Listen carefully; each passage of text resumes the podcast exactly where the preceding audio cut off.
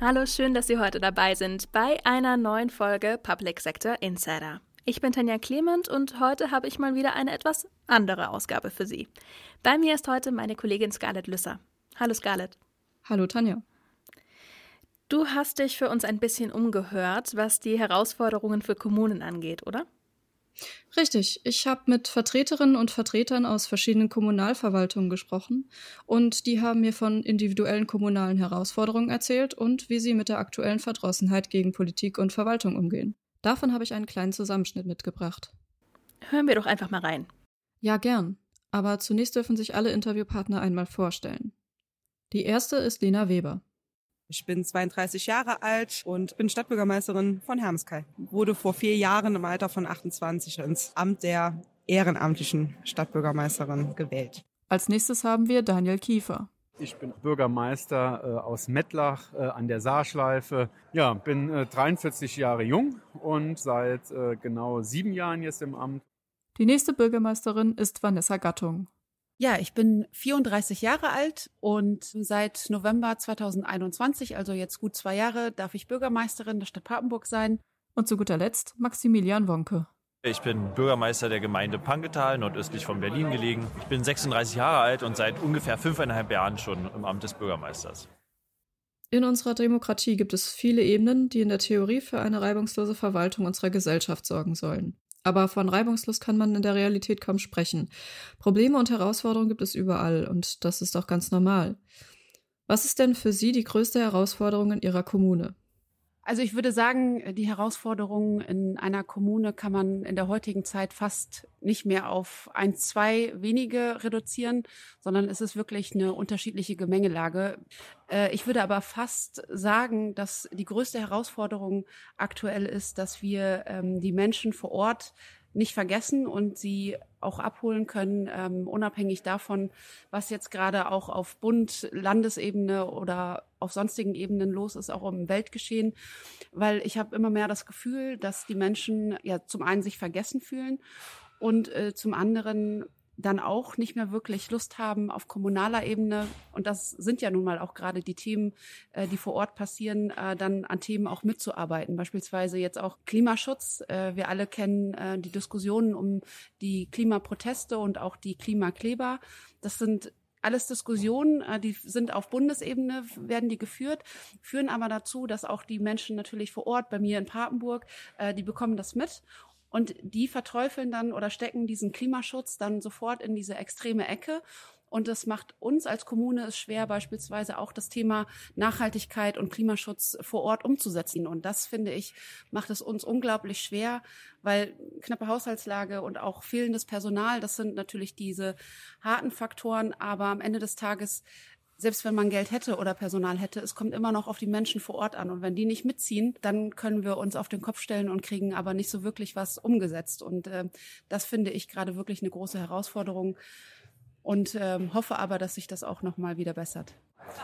Na, ich glaube, ähm, eine der größten Herausforderungen besteht tatsächlich im Klimawandel. Äh, auch wenn wir jede Kommune für sich natürlich relativ geringen Einfluss hat, sind die Folgen des Klimawandels in den Kommunen immer mehr zu spüren.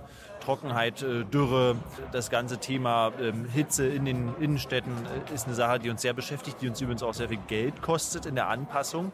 Und deshalb hat die Gemeinde Panketal zum Beispiel jetzt sehr viel gemacht in diesem und letzten Jahr auch zum Thema Wasserversorgung was auch durchaus mit Einschnitten äh, verbunden war. Ähm, das ist eigentlich das größte Thema und das muss man bei allen Fragen, Immigration, Alter, Alterwerden der Gesellschaft, äh, die Dinge, die uns alle beschäftigen, immer wieder bedenken, dass das unsere Generationsaufgabe ist. Die größte Herausforderung in meiner Kommune ist vermutlich die finanzielle Seite. Wir sind äh, im ländlichen Raum ja und äh, eher strukturschwach, muss ich sagen. Und wir haben ja in Rheinland-Pfalz aktuell auch äh, als ganz großes Thema den kommunalen Finanzausgleich.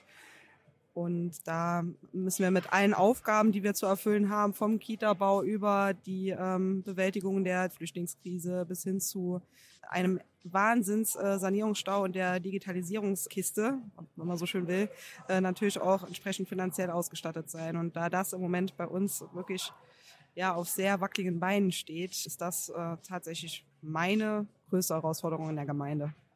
In welcher Gemengelage beurteilen Sie das Verhältnis zwischen Bund, Ländern und Kommunen und stellen Sie da Entfremdungen fest? Entfremdungen äh, wäre jetzt äh, zu weit gesprochen, aber ich sage mal so, äh, es ist immer gut und das stellt sich auch in vielen Gesprächen heraus, wenn diejenigen, die die Gesetze machen, zum einen äh, dann auch daran denken sollten, dass sie das Ganze auch bezahlen sollten, Stichwort Konnexität, ja, und zum anderen einfach auch auf diejenigen hören, die an der Basis sind, weil die kriegen alles äh, tagtäglich hautnah mit und so ähm, lade ich immer jeden auch gerne dazu ein, äh, zu uns zu kommen in die Kommune, um einfach hier auch mit den Akteuren vor Ort zu sprechen, weil das ist nachher, denke ich, auch das, was uns weiterbringt. Nur wenn wir gemeinsam die Sache nachher auch angehen, werden wir dann auch ein, ein vernünftiges Ende da auch hervorbringen.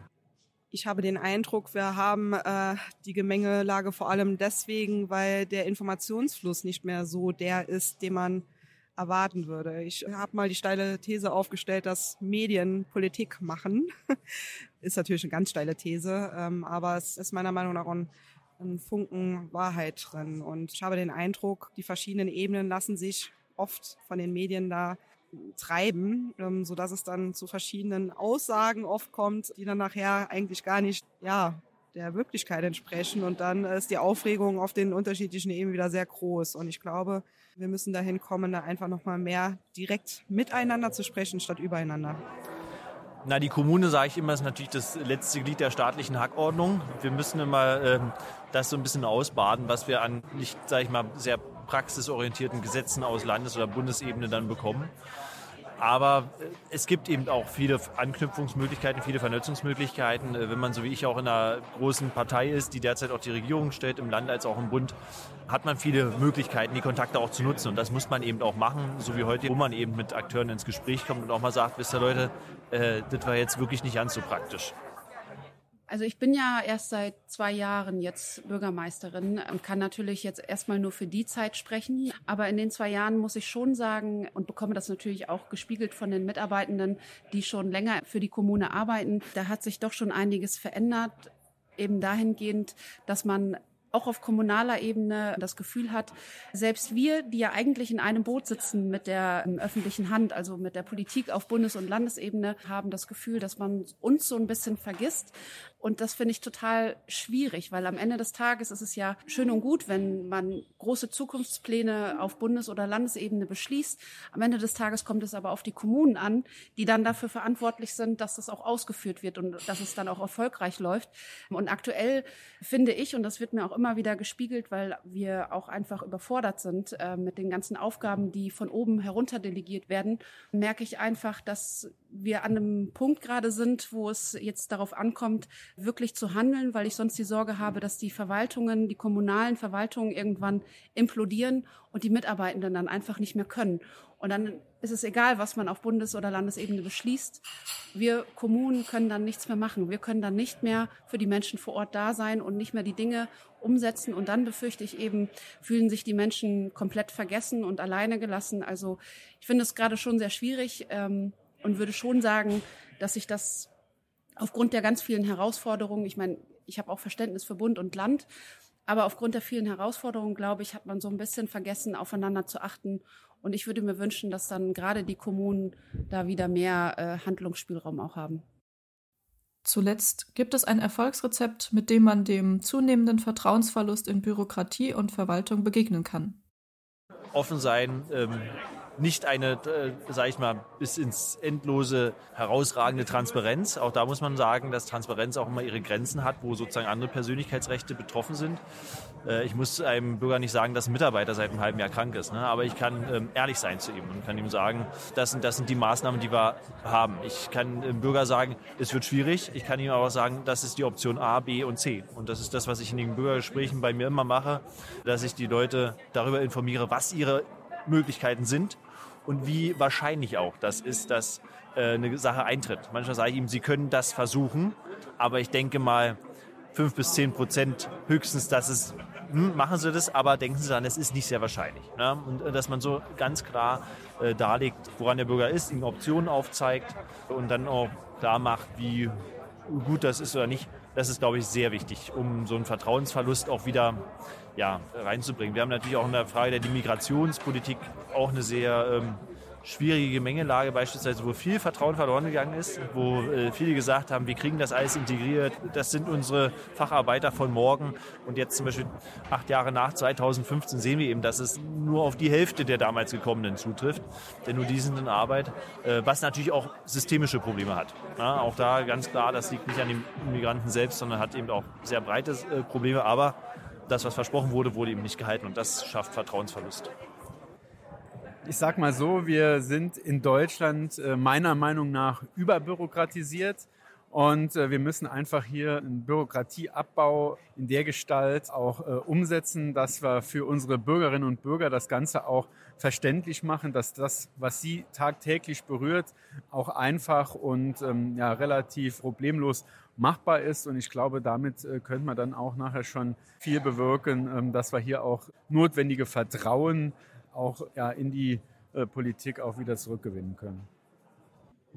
Ich glaube, wenn es das Erfolgsrezept gäbe, hätten wir das Problem dieses äh, Vertrauensverlustes nicht. Ich denke aber schon, dass es ganz viele tolle Ideen an unterschiedlichen Kommunen und auch Ebenen gibt. Die Frage ist halt nur, ähm, wie viel Mut und Aufwand bringe ich auf, um das auch bei mir dann umzusetzen. Ich für meinen Teil habe sehr gute Erfahrungen damit gemacht, einfach viel offener in der Kommunikation mit den Bürgerinnen und Bürgern zu sein und da einfach auch ganz oft für Verständnis zu werben. Wenn gleich der Frust sehr hoch ist, weil wir sehr gut darin sind, aktuell unnötige, in, in Klammern gesetzt natürlich, äh, bürokratische Hürden aufzubauen. Und dieser doppelte und dreifache Boden, den wir uns jetzt auf allen Ebenen einziehen, einfach äh, um nie selber nachher in der Verantwortung zu stehen und geköpft zu werden, sorgt natürlich da, dazu, dass ähm, viele Prozesse verkompliziert werden. Und das ist dem Bürger und der Bürgerin kaum noch zu vermitteln. Und wir müssen wieder dahin kommen, dass wir da auch in der Gesellschaft einen Wandel haben, dass wir, dass es einfach Sachen gibt, äh, wo wir nie eine hundertprozentige Sicherheit erreichen können und ne, dass wir dafür aber die Prozesse im Allgemeinen einfach deutlich verschlanken und damit auch schneller durchführen können. Wenn man die Kommunen aus dem Blick verliert, dann kommt bei den Bürgerinnen und Bürgern auch nur noch wenig von der Bundespolitik an, richtig? Ja, zumindest wenig Positives. In einem Punkt sind sich viele einig. Rechtsextremismus wollen sie nicht in der Politik. Aber was ist die Alternative? Auf der einen Seite gehen gerade bundesweit Tausende gegen rechts auf die Straße, auf der anderen Seite herrscht immer noch viel Politikverdrossenheit. Viele Bürgerinnen und Bürger fühlen sich von der Bundespolitik nicht gut repräsentiert. Das Gefühl, dass unsere gewählten Vertreter die Wünsche des Volkes nicht gut umsetzen, steigt. Laut einer Umfrage von ARD Deutschland Trend im Dezember 2023 sind 79 Prozent der befragten Wahlberechtigten mit der aktuellen Regierung wenig bis gar nicht zufrieden. Woran kann das liegen? Vielleicht an den immer größer werdenden Abweichungen zwischen kommunaler Politik und der des Bundes? Auch Kommunalpolitikerinnen und Politiker fühlen sich zunehmend von der Bundesregierung vernachlässigt.